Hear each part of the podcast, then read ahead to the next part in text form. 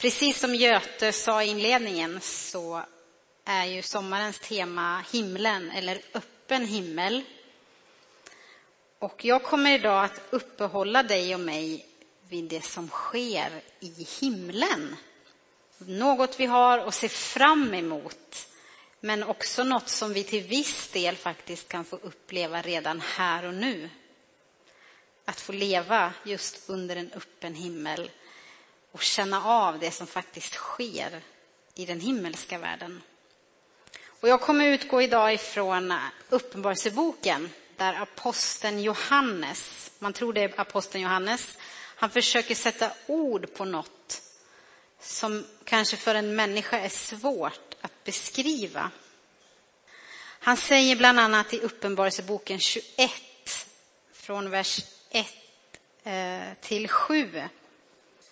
Då står det så här, eller 1 till 5 är det nog, om vi ska vara riktigt här. Och jag såg en ny himmel och en ny jord. Den första himlen och den första jorden var borta och havet fanns inte mer. Och jag såg den heliga staden, det nya Jerusalem, komma ner från himlen, från Gud, redo som en brud som är smyckad för sin man. Alltså går det här ens att förstå? Vad är det han försöker beskriva? Han försöker ju, på något sätt förstår man att han måste försöka beskriva något som är oerhört vackert. Han fortsätter också med att berätta att han hör en stark röst som säger Se, nu står Guds boning bland människorna och boning är ett, det ordagrant betyder tält och det kopplar oss tillbaka till Gamla testamentet när folket hade ett mobilt tält, ett tabernakel som de satte ner på olika platser för att fira gudstjänst. Och så står det vidare, han ska bo hos dem och det ska vara hans folk och Gud själv ska vara hos dem. Och han ska torka alla tårar från deras ögon. Döden ska inte finnas mer och ingen sorg och ingen gråt och ingen plåga för det som förr var är borta. Och han som satt på tronen sa, se, jag gör allting nytt. Hörde ni detta? Han ska bo hos sitt folk. Han ska torka alla tårar från deras ögon. Ingen död, ingen sorg ska finnas mer. Hur härligt låter inte det? Och vem längtar inte efter det?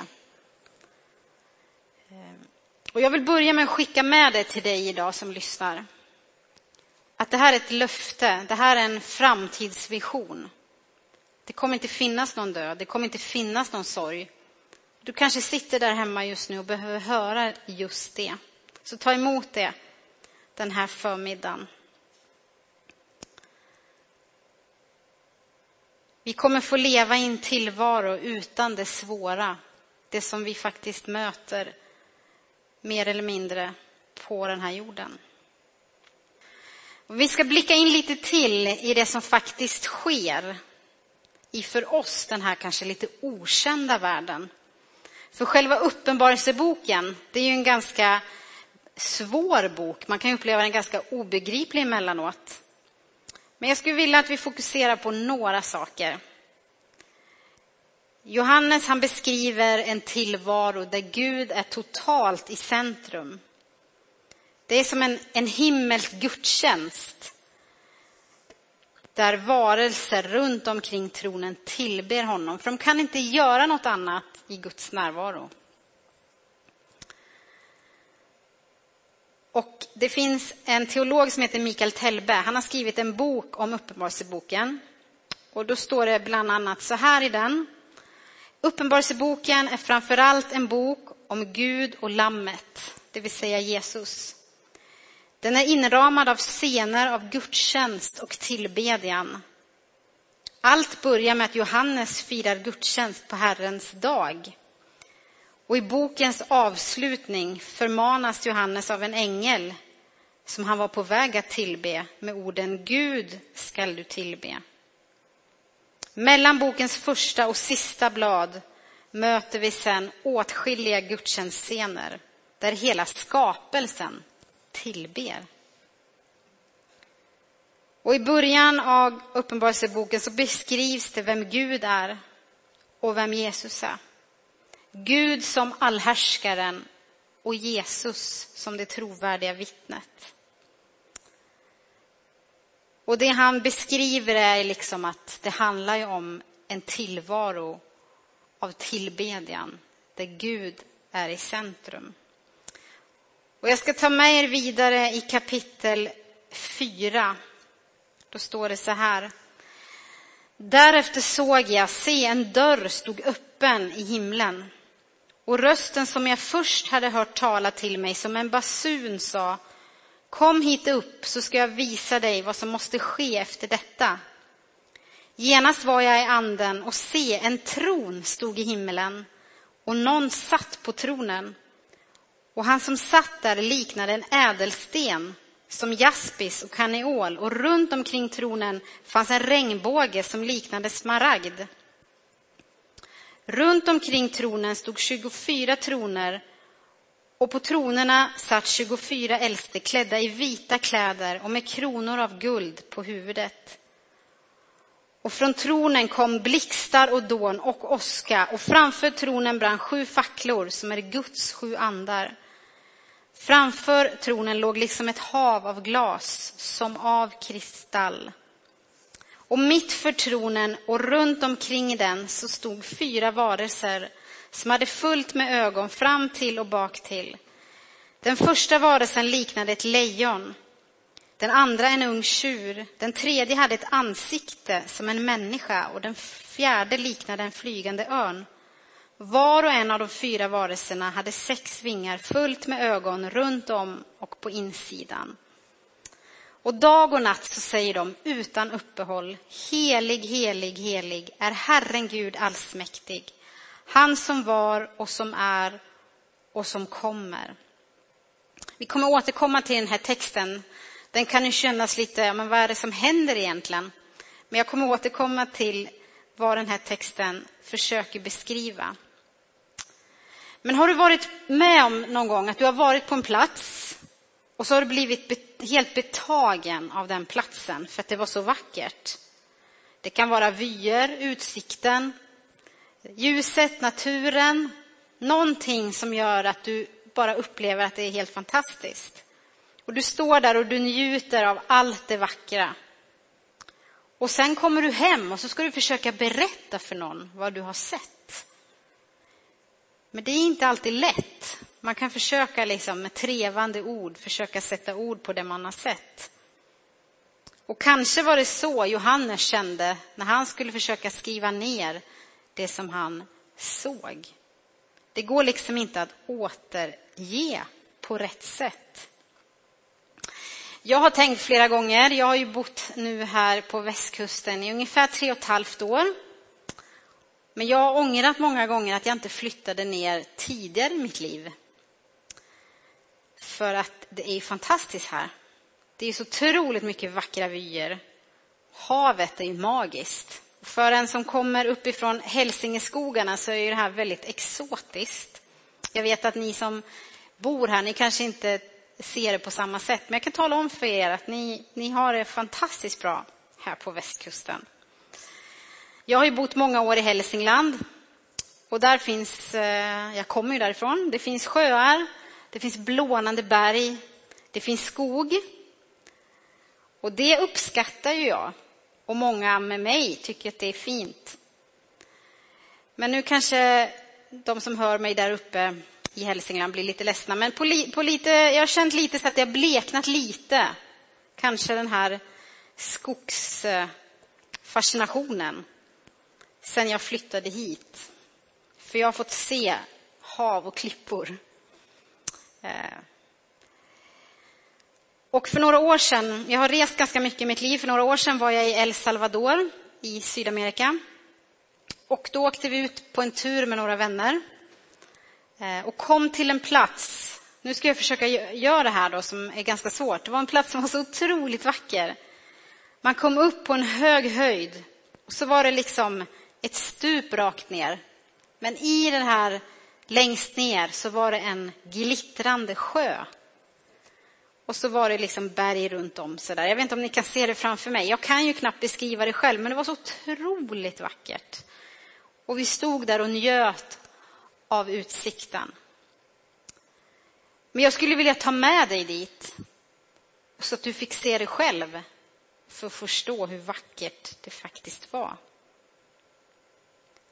Är det så här himlen är? Att man på något sätt, man kan inte förklara det med mänskliga termer. För att det är så fantastiskt. Johannes försöker ju förklara, det var som en basun. Det liknade en ädelsten. Det kanske inte var exakt så, men det var på något sätt något han försökte säga. I texten vi läste så stod det om fyra varelser. Ett lejon, en ung tjur, en människa och en flygande örn. Något som enligt Telbes bok står som representant för hela skapelsen. Att hela skapelsen tillber honom som sitter på tronen. Tronen är i fokus i de här kapitlerna. Och det nämns om tronen på väldigt många ställen i Uppenbarelseboken. För det är där man har sitt fokus. På tronen och på honom som sitter där. För att han är så fantastisk och mäktig. Vi kan läsa bland annat om tronvisionen i kapitel 4 och 5 i Uppenbarelseboken. Och här finns även tydliga paralleller till Gamla testamentet. Och sånt kan jag tycka är intressant att man kan se eh, en röd tråd mellan Gamla och Nya testamentet. Bland annat läser vi i Jesaja 6 när Jesaja möter Gud. Det finns även i Hesekiel 1 eh, de varelser som det står om i Uppenbarelseboken 4 återfinns även i Hesekiel 1. Och den här trefaldiga tillbedjan, helig, helig, helig, återfinns både i Uppenbarelseboken 4 och 8 och i Jesaja 6 och 3. Så det finns en tydlig koppling. På något sätt är det som att man har tillbett Gud alltid. Och så är det ju. Man kan inte göra annat än att tillbe honom. Och det här är någonting som även vi, här och nu, kan få träda in i. När vi, vi sjöng lovsång innan, då är det som att vi är liksom med och kopplar upp oss på vad som sker i himlen. Vi behöver inte trissa upp någon stämning själv. Vi kan försöka bara lägga örat till och tänka, vad är det som sker i himlen just nu? Kan vi få vara med? Kan du och jag få vara med? Vad ser vi framför oss? Det som är ganska tydligt också i Uppenbarelseboken det är att man faller ner inför Gud som sitter på tronen.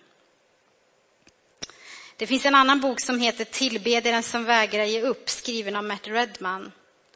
Och då skriver han så här. Nyligen slog det mig hur många gånger som människor i Bibeln möter Gud och hamnar på sina knän. Johannes möter Jesus i hans härlighet och faller ner som död vid hans fötter. Tre kapitel senare faller även de 25, 24 äldste ner inför Gud och tillber honom. Psalm 72 11 säger oss att alla kungar ska falla ner inför honom. Och vi vet också naturligtvis att en dag så ska alla knän böja sig inför Gud. Men så skriver han vidare. Ändå finner vi en av de starkaste bilderna i ett semane trädgård. Någon kanske invänder och säger att Jesus här är som mest kraftlös. Korsets grymheter väntar honom och det kommer bland annat soldater för att arrestera honom. Då står det Jesus som visste om allt som väntade honom gick ut till dem och frågade, vem söker ni? De svarade, Jesus från Nasaret. Han sa, det är jag. En beteckning på Guds namn. När Jesus nu sa, det är jag, vek de tillbaka och föll till marken. Här i ett semane trädgård är människan Jesus trött, bekymrad och svag. Ändå lyser ett tecken på hans djupaste identitet genom allt, till och med i den här stunden. De här soldaterna, prästerna, fariseerna, de tvingas att böja knä, om så bara för ett ögonblick.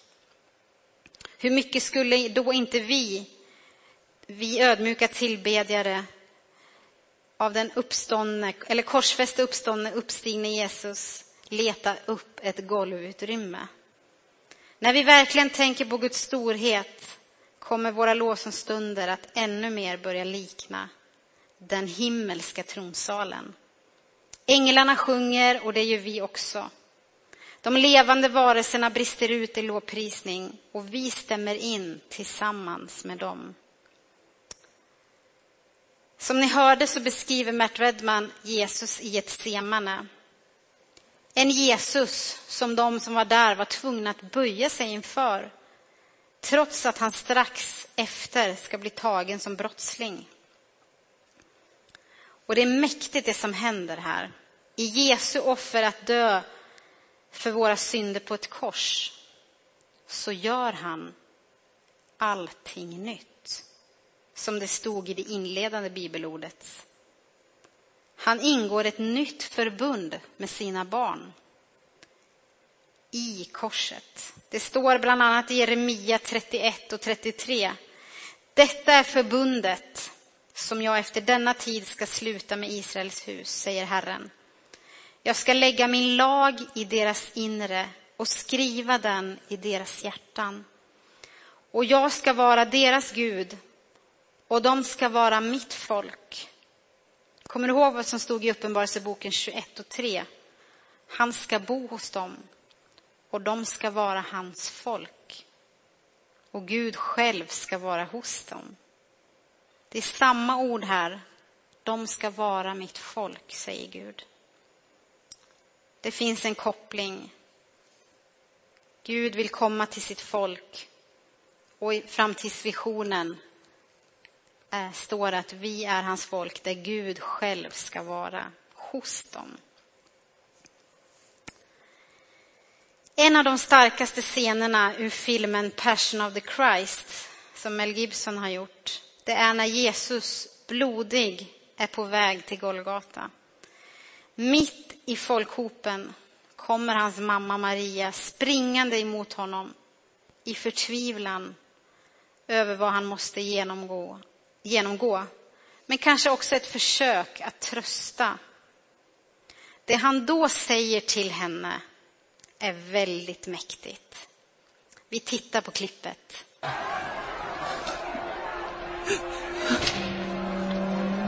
Visa!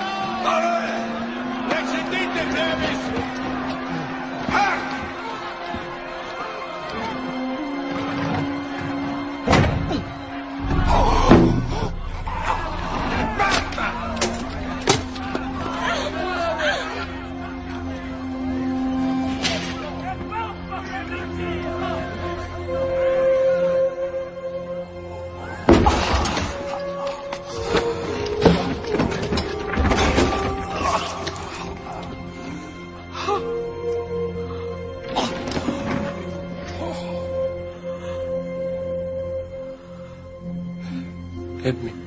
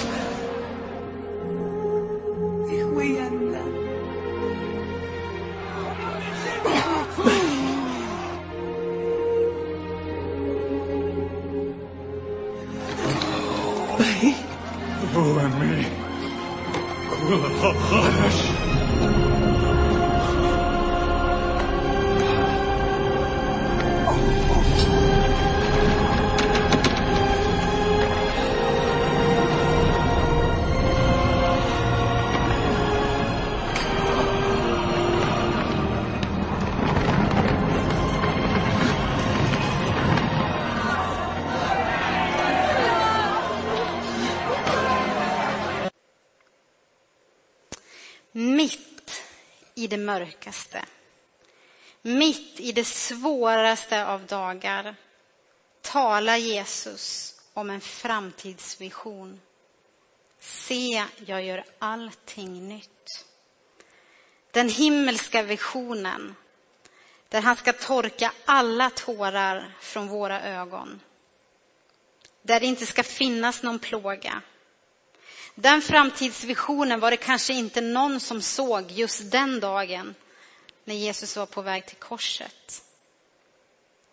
Men vi har facit i hand. Vi vet hur det slutar.